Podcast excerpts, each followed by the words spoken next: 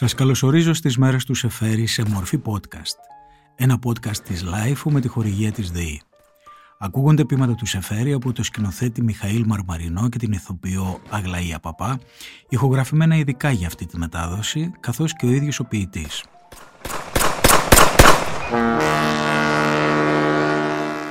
Τον Οκτώβριο του 1944 ο Σεφέρης και η Μαρό φτάνουν στο λιμάνι του Πειραιά. Οι Γερμανοί έχουν φύγει μόλις, έχοντας ανατινάξει όλες τις αποβάθρες και τις λιμενικές εγκαταστάσεις. Επιτέλους, η πολύχρονη περιπλάνησή του στο Κάιρο, την Πρετόρια, την Ιταλία έχει φτάσει στο τέλος της. Γυρίζουν στην απελευθερωμένη Ελλάδα, μια χώρα διαλυμένη από την κτηνόδη κατοχή των Γερμανών, οι οποίοι το τελευταίο χρόνο της παραμονής τους, όπως λέει και ο Ρόντρικ Μπίτον στην εξαιρετική βιογραφία του Σεφέρη που έγραψε, επιστράτευσαν εθελοντές Έλληνες αντικομουνιστές για να αντιμετωπίσουν την αυξανόμενη δύναμη του Ελλάς στους δρόμους.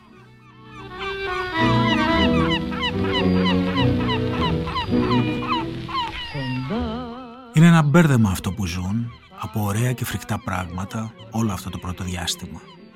Το ζεύγος γυρίζει σπίτι του, στο πατρικό του Γιώργου, στην Κιδαθηναίων, η Μαρός μίγει πάλι με τα παιδιά της και κάπως η φάση δείχνει να στρώνει, καθώς ο πανούργος Γεώργιος Παπανδρέου, ο Λαοπλάνος, έχει πείσει τους κομμουνιστές να συμμετέχουν στην κυβέρνηση Εθνικής Ενότητας, ενώ ταυτόχρονα οι Βρετανοί στρατιώτες αλωνίζουν την πόλη για να του προσφέρουν προστασία κατά κάποιο τρόπο και ο Γιώργος γράφει στα ημερολογιά του, μια Δευτέρα του Νοέμβρη του 1944, βουτυγμένη στου κόσμου τις αηδίες. Δεν μπορώ να τις αισθανθώ, δεν μπορώ. Τούτο το φως τις διαπερνά και τις διαλύει. Ας ξεχαστούν τα παλιά κι ας ξαναχτίσουμε πάλι την γκρεμισμένη από χρόνια μικρή. Σε ένα γράμμα του στο Χένρι Μίλλερ τις ίδιες μέρες γράφει «Αν και η λέξη δολοφονία είναι στα χείλη όλων, νιώθω την ανάγκη να ευχαριστώ το Θεό για κάθε στιγμή που μου επιτρέπει να στέκομαι ορθώς στα πόδια μου, κάτω από Αυτόν τον ανοιχτό ουρανό. Κατάσταση ολοσχερούς απόγνωσης και απόλυτης ετοιμότητας για ευτυχία. Καινούργια τώρα ζωή Ας ξαναρχίσουν οι δυο μας Κι ας πούμε πως με πρωτόιδες αυτό το πρωί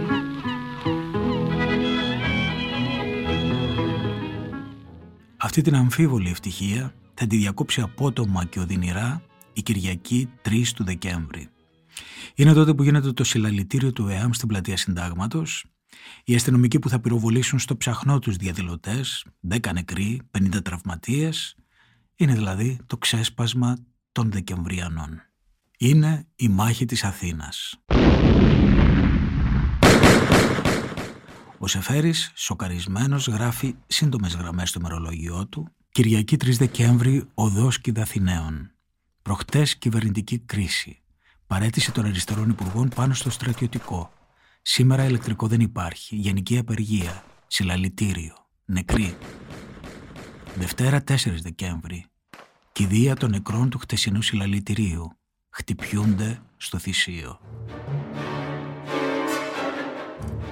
Η μάχη της Αθήνας γίνεται βέβαια στον απόϊχο ενός βαθιού διχασμού που διαπερνάει την ιστορία μας σχεδόν από την ίδρυση του ελληνικού κράτους αλλά έχει βρει την πιο αιματηρή του κορύφωση στα βουνά το 1943 και την άνοιξη του 1944.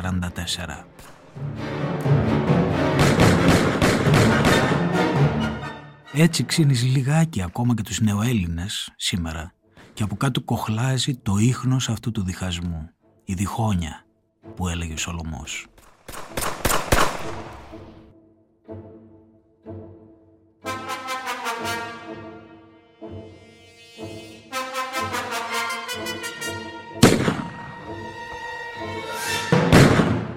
Οι Μέντεξοι λένε ότι στις 3 του Δεκέμβρη το ΕΑΜ πήγαινε να καταλάβει την εξουσία, ιδέα αριστερή, ότι οι αστυνομικοί ήθελαν να τους ξεπαστρέψουν μια ώρα αρχίτερα επειδή αυτοί είναι που καταγγέλανε ότι το αστυνομικό κράτος τελεχώθηκε από συνεργάτες των Γερμανών, πράγμα βέβαια που σε μεγάλο βαθμό ίσχυε.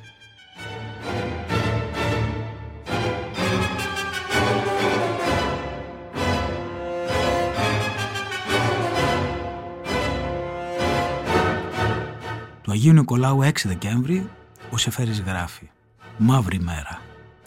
Από την αυγή ο αλληλοσπαραγμός τα προαισθήματά μου και οι βραχνάδες εδώ και δυόμιση χρόνια βγαίνουν αληθινά. Ξύπνησα κατά τις πέντε από βαριούς αραιούς κρότους.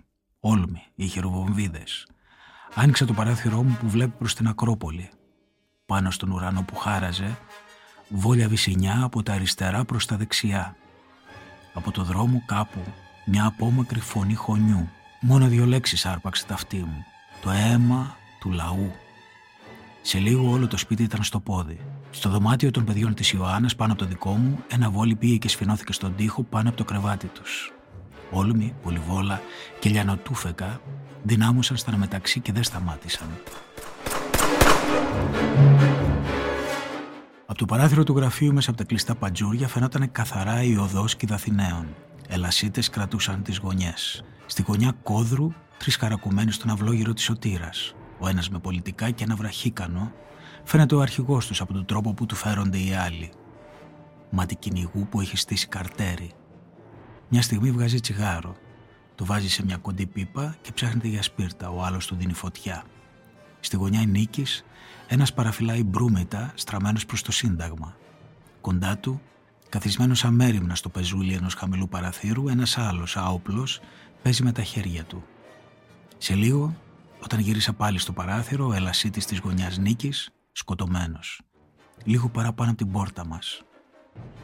Το όπλο του είχε μείνει στη θέση που το πρώτο είδα, πλάι σε ένα αυλάκι αίμα και παρακάτω το κράνος του. Νωρίς μετά το μεσημέρι θόρυβος από τάγκα. Ένα από την οδό πέτα ένα άλλο κατέβηκε στο στενό δρόμο και δαθηναίων, σπάζοντας τις πέτρες του πεζοδρομίου. Πίσω του, Άγγλοι αλεξεπτουτιστές με βυσινιά σκουφιά. Λένε μεταξύ τους, Come along, boys. Δείχνουν κάτι και προχωρούν.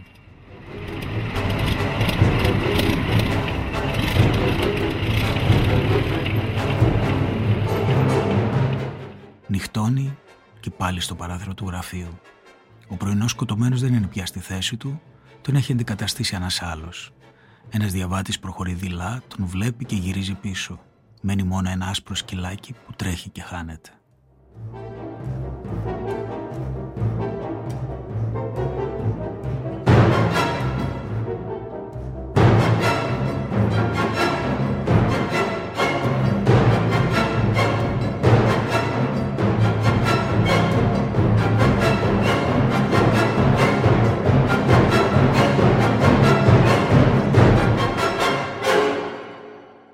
Φρίκη του εμφυλίου της Αθήνας θα κρατήσει ένα μήνα. Ο Σεφέρης γράφει σχεδόν κάθε μέρα στο μερολόγιο του. Είναι από τις πιο πυκνές καταγραφές που κάνει, γιατί υπάρχουν και περίοδοι που κάνει μήνους ολόκληρους να ενημερώσει το μερολόγιο του. Παντού πτώματα, αίμα, πυροβολισμοί, όμοιροι, εκτελέσεις. Είναι από τις πιο δυσίωνες, από τις πιο σκοτεινές περιγραφές σε όλα τα ημερολογιά του.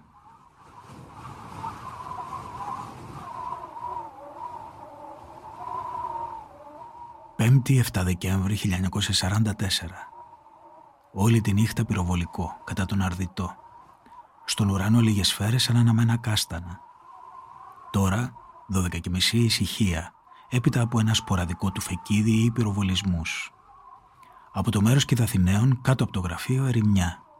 Ο χτίσινο βραδινός σκοτωμένος ακόμα στη θέση του, πεσμένος μπρούμητα χακί παντελόνι και μαβί κοντοσάκακο που αφήνει να φαίνεται μια γυμνή λωρίδα από τη μέση του. Δύο γυναίκες βγαίνουν στον αυλό γύρω της σωτήρας, μια γριά και ένα κοριτσάκι. Τα μάτια της μικρής ενταμάτια τρομαγμένου ποντικιού κατά μαύρα. Κοιτάζουν ολοτρόγυρα, βλέπουν το σκοτωμένο, κάτι λένε, σταυροκοπιούνται και φεύγουν. Από το άλλο μέρος της σωτήρας, στον μπροστινό, λίγοι άνθρωποι τρυπώνουν σε ένα μαγαζί σαν και βγαίνουν κρατώντας κάτι στο χέρι. Ένα φορτηγό αυτοκίνητο στάθηκε μπροστά στην πόρτα μας με ένα άσπρο χαρτί κολλημένο στο μέτωπο όπου είναι ζωγραφισμένο με μπλε μολύβι το γράμμα Χ. Πίσω του κάτι αλυτόπεδα και ένας χωροφύλακας με κράνος και ένα τουφέκι υπερβολικά μακρύ για τα χρόνια μας. Μια γυναίκα με άσπρα μαλλιά μισανοίγει τα παντζούρια από το αντικρινό υπόγειο. Τους κάνει νόημα να πάρουν το σκοτωμένο, δείχνοντας τη μύτη της όπως όταν θες να πεις πως κάτι βρωμάει. Οι άλλοι σηκώνουν τους ώμους και φεύγουν μένουν οι Άγγλοι με ένα ηλικιωμένο της γειτονιάς που κάνει χειρονομίες απελπισμένου. Φεύγουν και αυτοί κατά την οδό Φιλελίνων. Η γυναίκα από το υπόγειο τους φωνάζει «God bless you».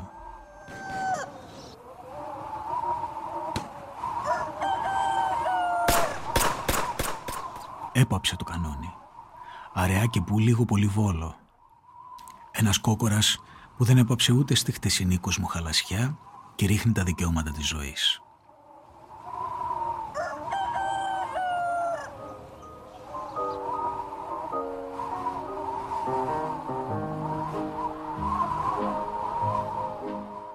Σαν ξύπνησα σήμερα το πρωί, συλλογιζόμουν ότι η δηλιακή πλάκα είναι το μέρος όπου έγινε η πρώτη μάχη της Βρετανικής Αυτοκρατορίας με τη Σοβιετική Ρωσία.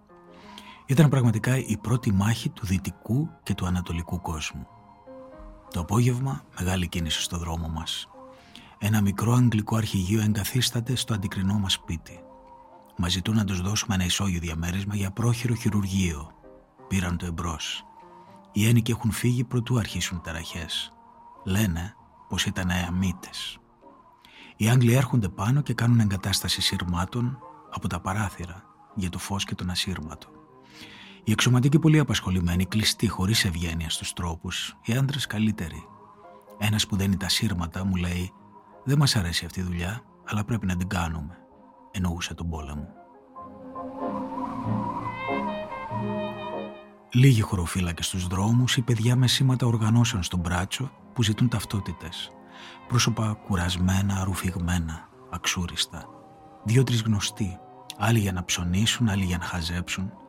Δεν βρήκαμε να αγοράσουμε τίποτα άλλο παρά λίγα γλυκά.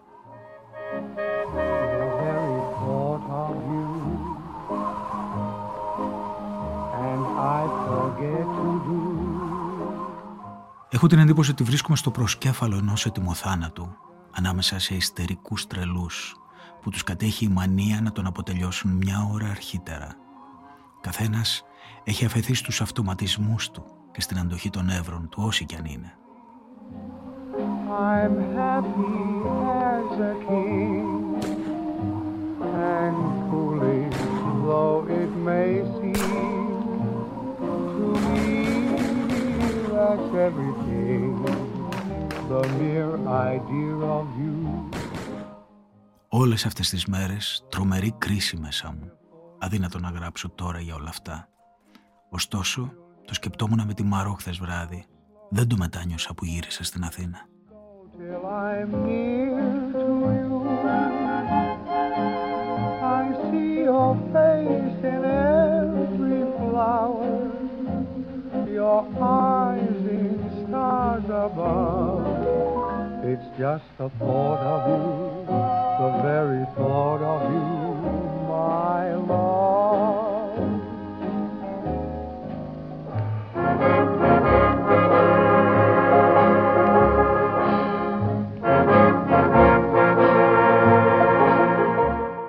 Αυτές οι μέρες οι ματωμένες και εγκληματικές, όπως πολύ σωστά παρατηρεί ο Σεφέρης, είναι η βάση πάνω στην οποία στείνεται ο επόμενος κόσμος, ο επίσης διχασμένος. Η αγγλική και ρωσική πολιτική. Το σιδηρούν παραπέτασμα, όπως θα το έλεγε ο Τσέρτσιλ, ο ψυχρός πόλεμος, οι μοιρασμένοι κόσμοι για την ακρίβεια. Μόνο που στην περίπτωση της Ελλάδας το τραύμα είναι πιο βαθύ. Διότι δεν μάχεται η Δύση με την Ανατολή, αλλά Έλληνας με Έλληνα, ο Έλληνας με τον εαυτό του και ένα ελεύθερο ανεξάρτητο πνεύμα δεν μπορεί να πιαστεί από πουθενά.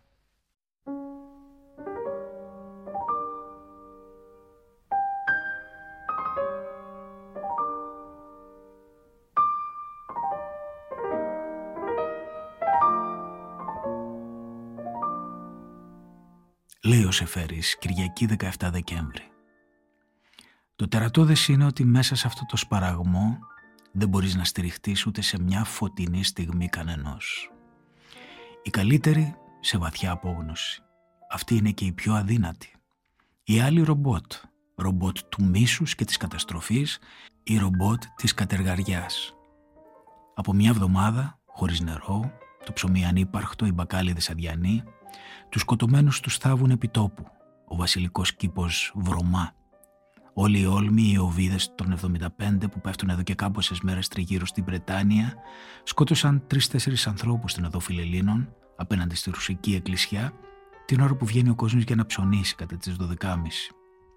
Σήμερα, καθώς περνούσα για να πάω στο Υπουργείο, το αίμα έμενε ακόμα εκεί, απλωμένο στο πεζοδρόμιο και στον τοίχο.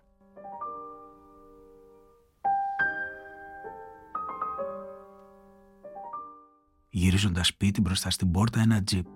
Στο πίσω κάθισμα ένα σώμα αναγερτό, με το ξανθό κεφάλι κρεμασμένο, από που έτρεχε το αίμα, όπως αδειάζει σε ένα υγιεινήτικο κανάτι. Διάκρινα τα αστέρια ενός εγγλέζου λουχαγού και είδα το πρόσωπό του. Η μύτη και το στόμα ήταν ένα κομμάτι κρέας. Σαν να τα είχε οργώσει με τα νύχια του ένα αρπακτικό όρνιο.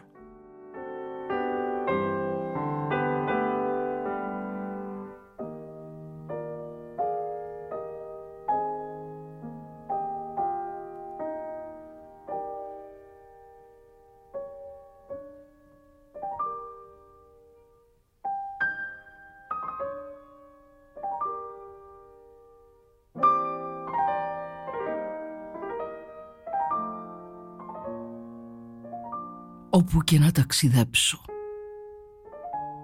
Η Ελλάδα με πληγώνει. Στο πήλιο, μέσα στις καστανιές, το πουκάμισο του κεντάβρου γλιστρούσε μέσα στα φύλλα για να τυλιχτεί στο κορμί μου. Καθώς ανέβαινα την ανηφόρα και η θάλασσα μ' ακολουθούσε, ανεβαίνοντας κι αυτή σαν τον υδράργυρο θερμομέτρου, ώσπου να βρούμε τα νερά του βουνού.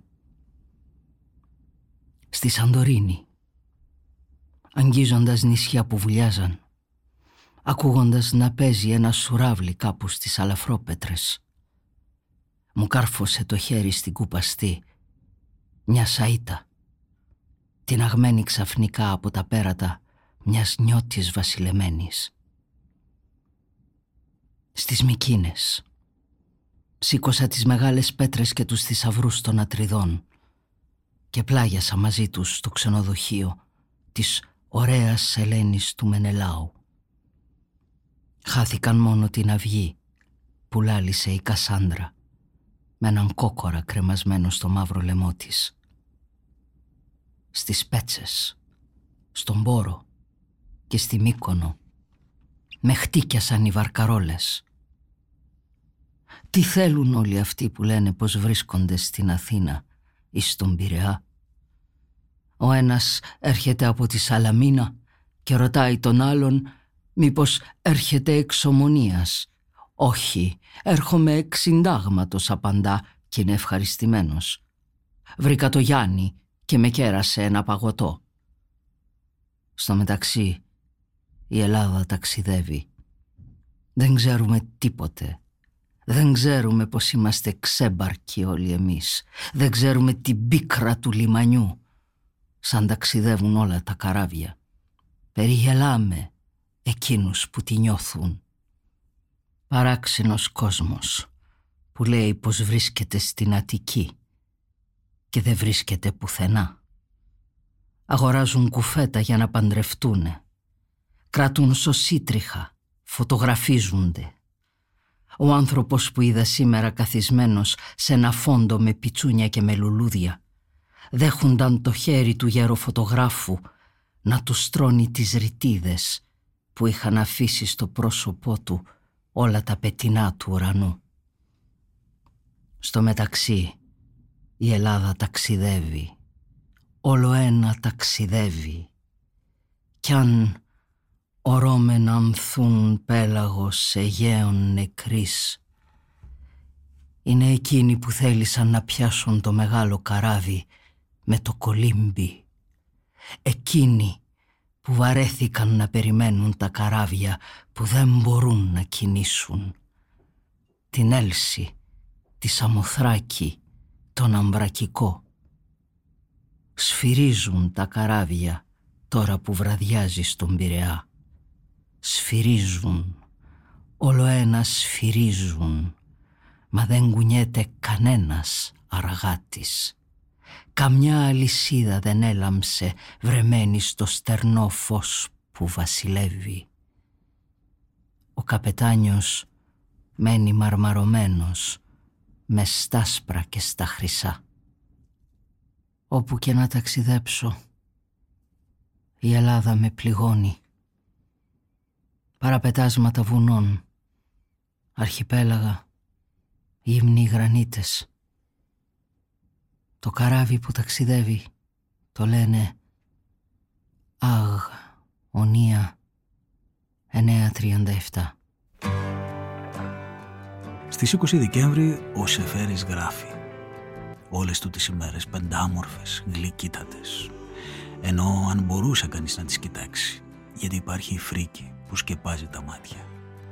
Όχι όπως τη φαντάζεται κανείς σε ώρες εφιαλτικές αλλά με το γνώριμο πρόσωπο του φίλου, του συγγενή, του καθημερινού διαβάτη. Φρικτό αίσθημα πως είμαι άχρηστος και μόνος ανάμεσα σε τρελούς και ψεύτες.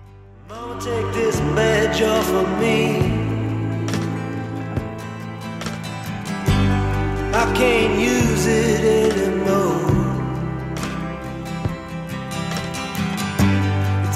dark, too dark to see.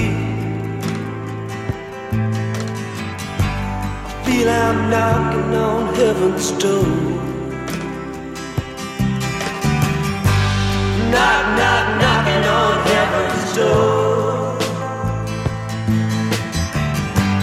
Knock, knock, knocking on heaven's door. Την παραμονή του Χριστουγέννων Λεβέσκ του μεταφέρει νέα από το Σικελιανό. Είναι του λέει με το μέρος εκείνων που σκοτώνονται.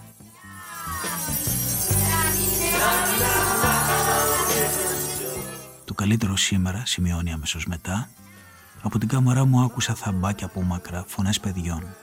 Τα κάλαντα. I can't shoot them anymore. That long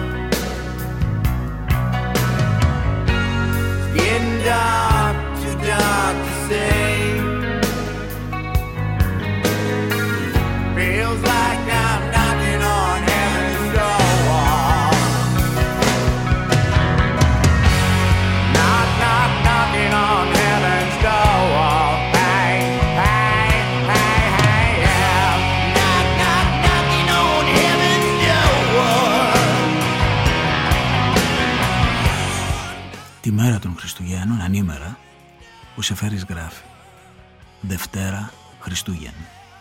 Ψάχνω να βρω ένα χωρίο του Εσχύλου και πέφτει το μάτι μου στο είτε πέδες Ελλήνων, αλίμων. Θυμάμαι όλες αυτές τις μέρες. I said to my soul, be still and wait without hope, for hope would be hope for the wrong thing. Wait without love, for love would be love of the wrong thing. There is yet faith, But the faith and the love and the hope are all in the waiting. Wait without thought, for you are not ready for thought.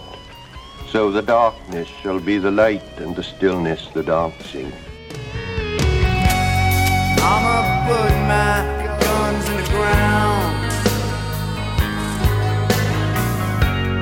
I can't shoot them anymore. The wrong thing είναι σίγουρο ό,τι και να διαλέξει σήμερα. Μετά το βραδινό φαγητό μαθαίνω για το τηλεφώνημα του Τσέρτσιλ. Η αυτοκρατορία μοιάζει να συγκινείται σοβαρά για τα ελληνικά πράγματα. Πρώτη φορά στην ιστορία μας τόσο σοβαρό δείγμα. Βάζει εμπρός το σώμα του πρωθυπουργού της.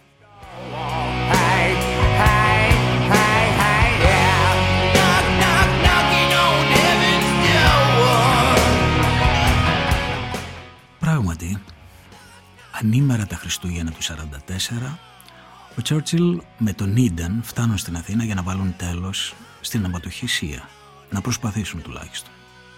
ουσιαστικά μοιράζουν την πίτα, αυτό που κομψά μπορεί να υποθεί πολιτική επίλυση της διαμάχης. Ο Αρχιεπίσκοπος Δαμασκηνός ορίζεται αντιβασιλέας, οι κομμουνιστές δέχονται την εξευτελιστική γι' αυτό συμφωνία της Βάρκιζας, που ακριβώς επειδή είναι εξευτελιστική θα κακοφορμήσει άσχημα τις επόμενες δεκαετίες.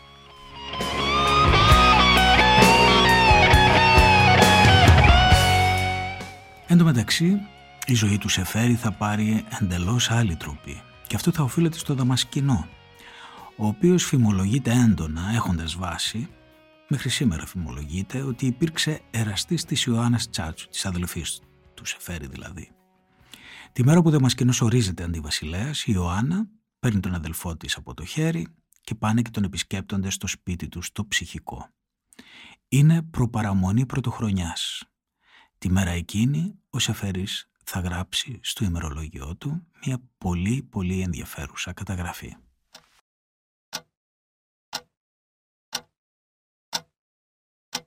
Σάββατο 30 Δεκέμβρη 1944.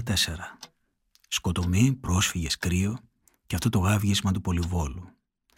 Το πρωί τηλεγράφημα από το Λονδίνο. Ο βασιλιάς διορίζει τον δαμασκηνό αντιβασιλέα. Η πολιτική ιντελιγκέντσια έχει χρεοκοπήσει πέρα για πέρα στην Ελλάδα. Τον Δαμασκηνό τον γνώρισα λίγο αφού γύρισα. Έχει μια στερεή φρονιμάδα χωρικού, τούτο τουλάχιστον. Δύναμη. Είναι δημοκρατικός, όχι φανατικός μενόμενος και τούτο πλέον έκτημα. Πήγαμε και τον είδαμε. Τον ρωτήσαμε πώς του φαίνεται η αντιβασιλεία. Μας αποκρίθηκε με την ακόλουθη παραβολή. Σαν ήμουν μικρός, το σχολείο μου ήταν στο άλλο χωριό, μία μισή ώρα δρόμος από το δικό μου. Κάποτε μου πήραν καινούργια τσαρούχια για τη λαμπρή τα βάλα στο δισάκι μου και ξεκίνησα για το σχολείο μου με τα παλιά για να μην τα χαλάσω. Όμως, κάθε τόσο σταματούσα, τα έβγαζα από το δισάκι μου, τα χάιδευα και τα καμάρωνα, τα καινούργια μου τσαρούχια. Εκείνη τη μέρα έβαλα τρεις ώρες δρόμο στο σχολείο μου. Η αντιβασιλεία είναι σαν τα καινούργια μου τα τσαρούχια. Ήταν πλαγιασμένος στο κρεβάτι του υπερβολικά μεγάλος για τη στενή κάμαρα, καθώς μου φάνηκε. Τα μάτια του έλαμπαν καθώς μας διηγούνταν αυτή την ιστορία. Είχε κέφι. Δεν ξέρει καμιά ξενή γλώσσα. Μόνος σαν τον έστειλαν εξορία στη φανερωμένη, στη Σαλαμίνα, αποστήθησε για να περάσει η ώρα, υποθέτω, ένα γαλλικό λεξικό. Ο αρχαιολόγος, που εξακολουθεί να νομίζει πως τα ακροτηριασμένα σώματα δεν είναι τίποτα άλλο παρά σπασμένα γάλματα. Και τα λοιπά, και τα λοιπά.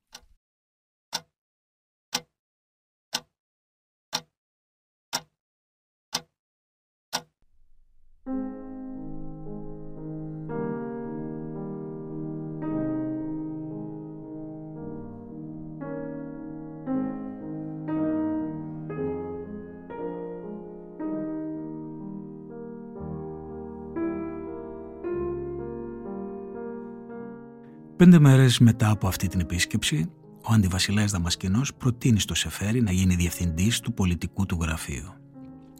Η θέση είναι εξαιρετικά σημαντική και ουσιαστικά στρέφει τον ποιητή σε μια νέα καριέρα αλλά και μια σαφέστερη πολιτική στάση.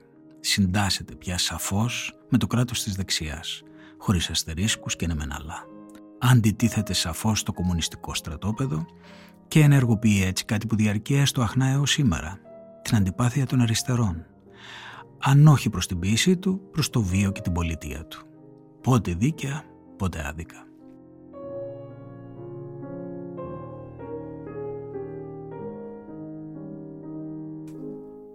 Μποτίλια στο πέλαγο από τη συλλογή Μυθιστόρημα. Τρεις βράχοι, λίγα καμένα πεύκα και ένα ρημοκλήσι. Και παραπάνω το ίδιο τοπίο αντιγραμμένο ξαναρχίζει. Τρεις βράχοι σε σχήμα πύλης, σκουριασμένη. Λίγα καμένα πεύκα, μαύρα και κίτρινα και ένα τετράγωνο σπιτάκι θαμένο στον ασβέστη. Και παραπάνω, ακόμη πολλές φορές, το ίδιο τοπίο ξαναρχίζει. Κλιμακωτά, ως τον ορίζοντα, ως τον ουρανό που βασιλεύει. Εδώ αράξαμε το καράβι, να ματίσουμε τα σπασμένα κουπιά, να πιούμε νερό και να κοιμηθούμε. Η θάλασσα που μας πίκρανε είναι βαθιά και ανεξερεύνητη και ξεδιπλώνει μια αναπέραντη γαλήνη. Εδώ μέσα στα βότσαλα βρήκαμε ένα νόμισμα και το παίξαμε στα ζάρια. Το κέρδισε ο μικρότερος και χάθηκε. Ξαναμπαρκάραμε με τα σπασμένα μας κουπιά.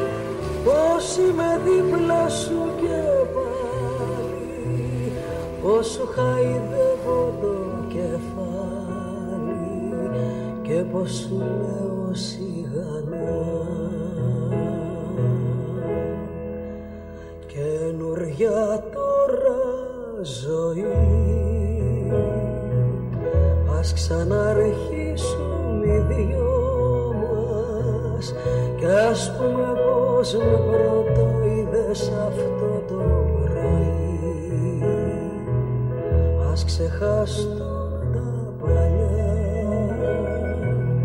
Κι ας ξαναχτίσουμε πάλι Την κρεμισμένη από χρόνια μικρή μας φωλιά Κι ας βάλουμε στο μας Ως έτσι ήταν γραφτό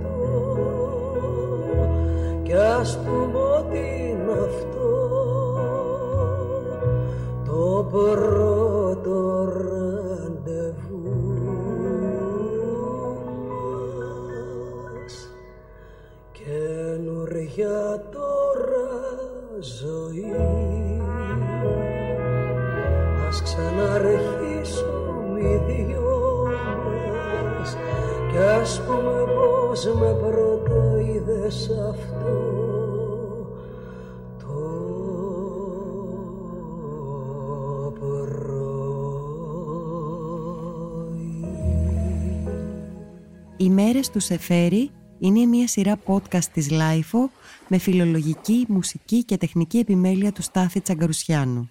Ευχαριστούμε την κυρία Άννα Λόντου και τις εκδόσεις Ίκαρος για την ευγενική άδεια και τη ΔΕΗ για τη χορηγία του επεισοδίου. Ήταν μια παραγωγή της LiFO. Είναι τα podcast της LiFO.